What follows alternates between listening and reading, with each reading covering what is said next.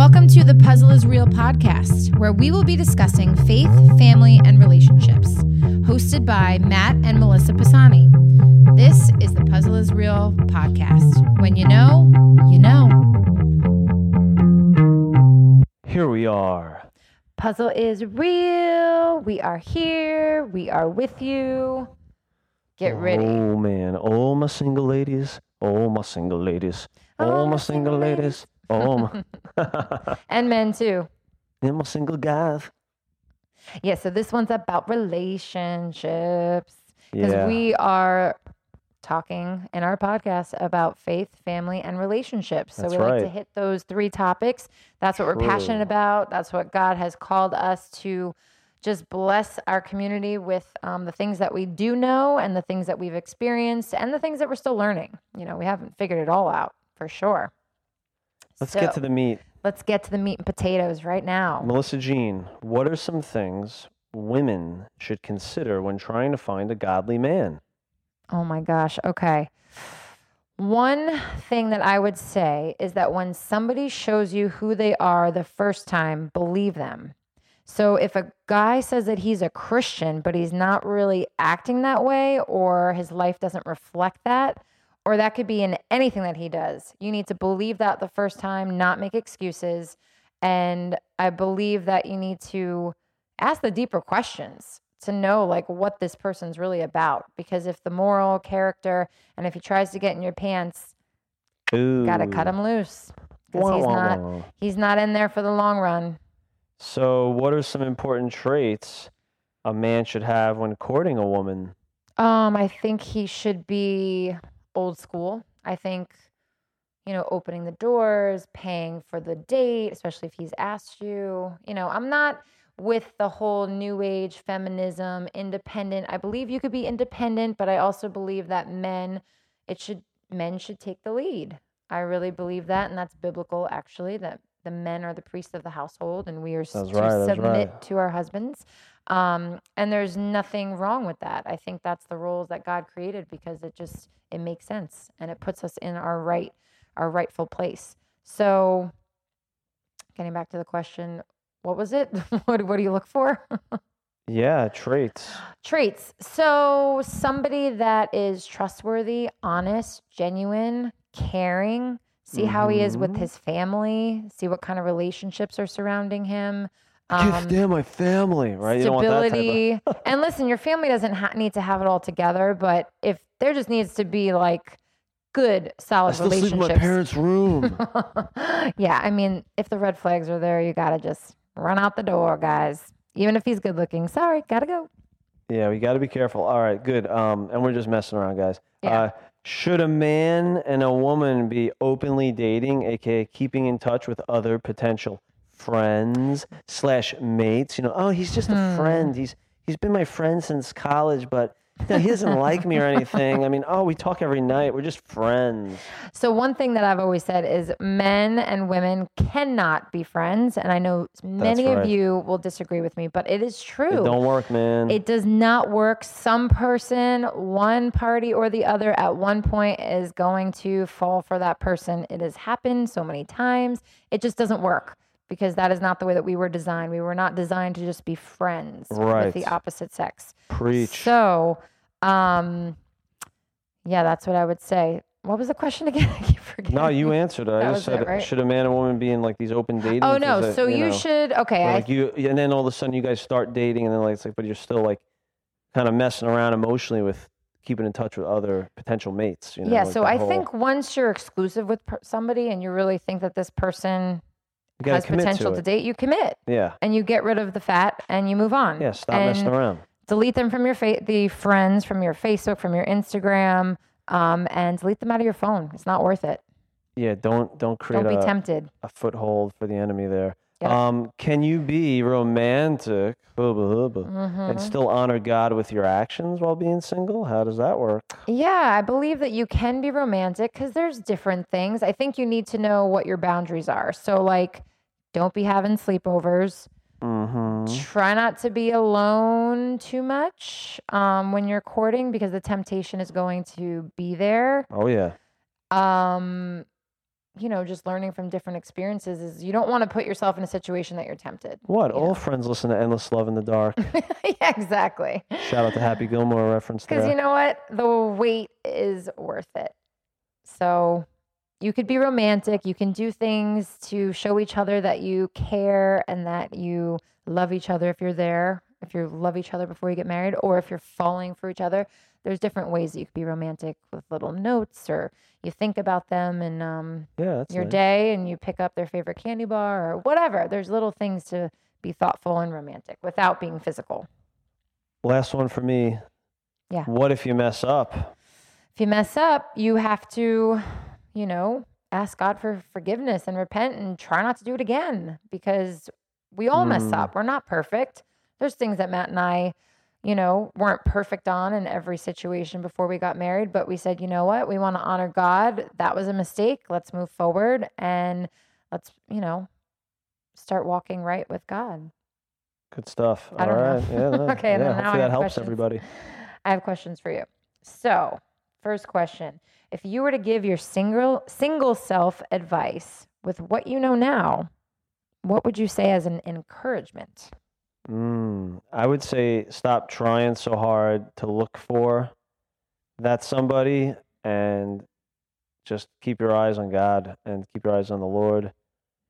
And I would also say that be um, just mindful, you know, like be be alert that like, hey, like it's gonna happen in God's timing, and that's not Christianese, but just don't don't obsess over it. Good. What is a deal breaker when looking for your spouse in a, your eyes? A deal breaker for me would be if they didn't have their foundation truly rooted in Jesus. Mm-hmm. That's a good one. Do you go on a second date if you aren't attracted to the person physically? Ooh, mm. trick question. Mm-hmm. Man, I, this is a hard one. I would have to say, because even at times of me being... Um, what's the word?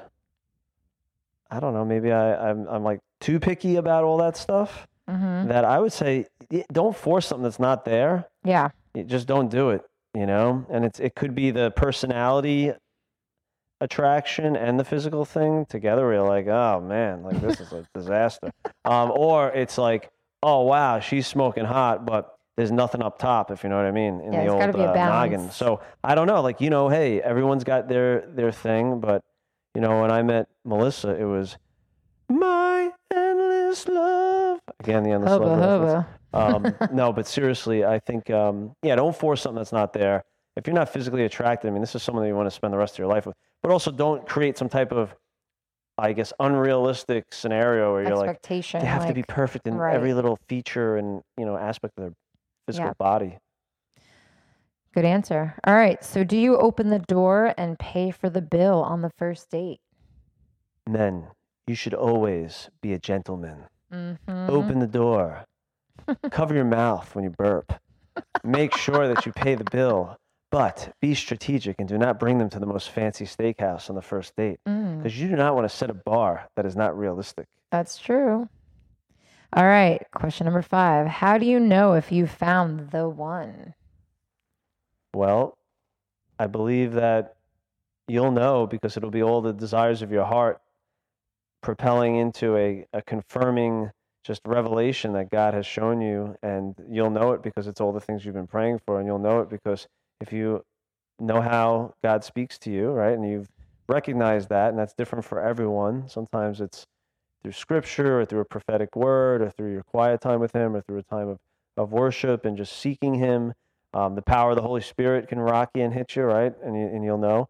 So it just depends on how you see it aligning with God's will, and how he confirms it is how you're going to know. You're going to, when you know, you know, right? Yeah. That's the, the phrase that we said, but I knew it in multiple ways, and God confirmed it throughout our short courtship and engagement and even in our marriage. So yeah, I think it's just one of those things that it's almost like um, an old, what are those old uh, film cameras that just show a bunch of pictures mm-hmm. that go really fast, and mm-hmm. I'm forgetting the names it's of like these. It's like a flip book type thing? Yeah, where it's like, yeah, like it's almost like you see every imagery piece that led to you to right. that soulmate person, and then all of a sudden, like, the Lord comes in For those of you that are believers, God comes in and speaks into your heart and just makes it very clear, this is who I have for you. And and also, you can't sleep at night without wanting to talk to them. And you you know obsess over every little picture that they send you, and you text them four thousand times a day. And so in other words, you're madly in love and you're going crazy. And you're like, I never felt like this before. And I think the Lord also just gives you a peace. Right. I think he just gives you this like contentment in a way where it's like, okay, this is your person. You know, it's like you don't feel, I don't know, at least for me, that's what happened. But yeah, and I also, again, the um the instantaneous feeling of like, oh, wow, I feel like I've known you forever, right? Like right. all these things are are um are not by mistake or coincidence. It's God's way, I believe, of of designing us to say like, hey, this is what I have for you, and now you're going to be eventually become one mm-hmm. when you create that marriage covenant. So yeah, I mean, I know it's a long-winded answer, but I think people need to hear all of that so they yeah. just know that it's not just by like, oh well, the she fits the bill on everything I've been looking for. I guess that this this is it, you know. Yeah, and it's different for everyone, but I think that what Matt said is is good, and you'll know when you know you know. Okay, last question.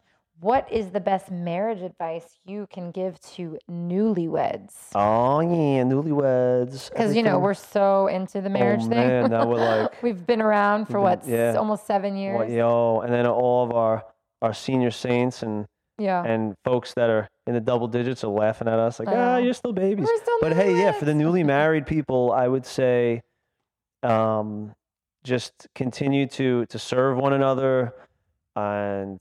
pray for one another, like mm-hmm. pray if there's things where you're like, oh, well, that's different, or oh, like I can't believe he's doing it that way. Like, uh, like uh, just continue to pray for God to continue to help make you um, more like Him, and also that remember you're you're one flesh now. So certain things you do will start being the thing that your spouse does. I mean, we do a lot of the same things mm-hmm. all the time. We we talk the same. We you know you literally become the same person.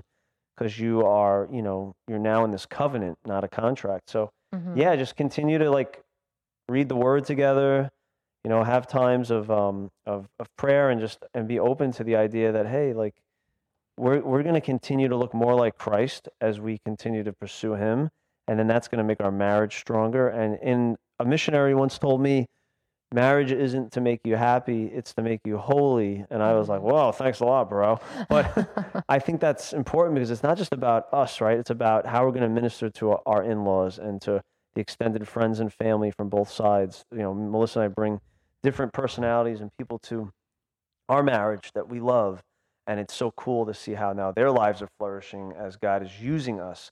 He calls us to um, to be used for His purposes, right? And not just to fulfill each other's selfish desires and needs. So it's it's a deeper yeah.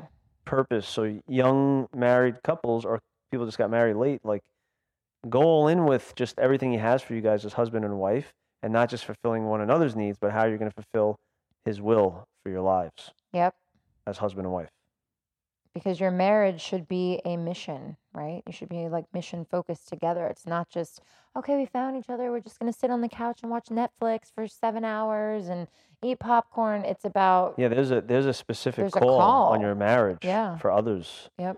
And um, that's really cool. I didn't realize that, yeah. I think, at the beginning, mm-hmm. you know, but it's not all about going to all-inclusive resorts all the time and just, you know, self-fulfilling needs. It's it's like, hey, how are we going to... Yeah. You know, continue to advance the kingdom of God for the time that we're here. So yeah, yeah. I hope that encourages you guys. Some cool Q and A for y'all tonight. Yeah. Today. Today, tonight, whatever. Tomorrow, when you get this. But yeah, thank you guys for listening. Drop us a like, subscribe. And don't um, forget that Nala book. Don't forget that Nala book. Nala the Bulldog dot com is out. It is out. You can support us on Amazon. I think it's at Target. No. I Walmart. Walmart, yeah. I think it's at Walmart. I think it's on eBay. Amazon.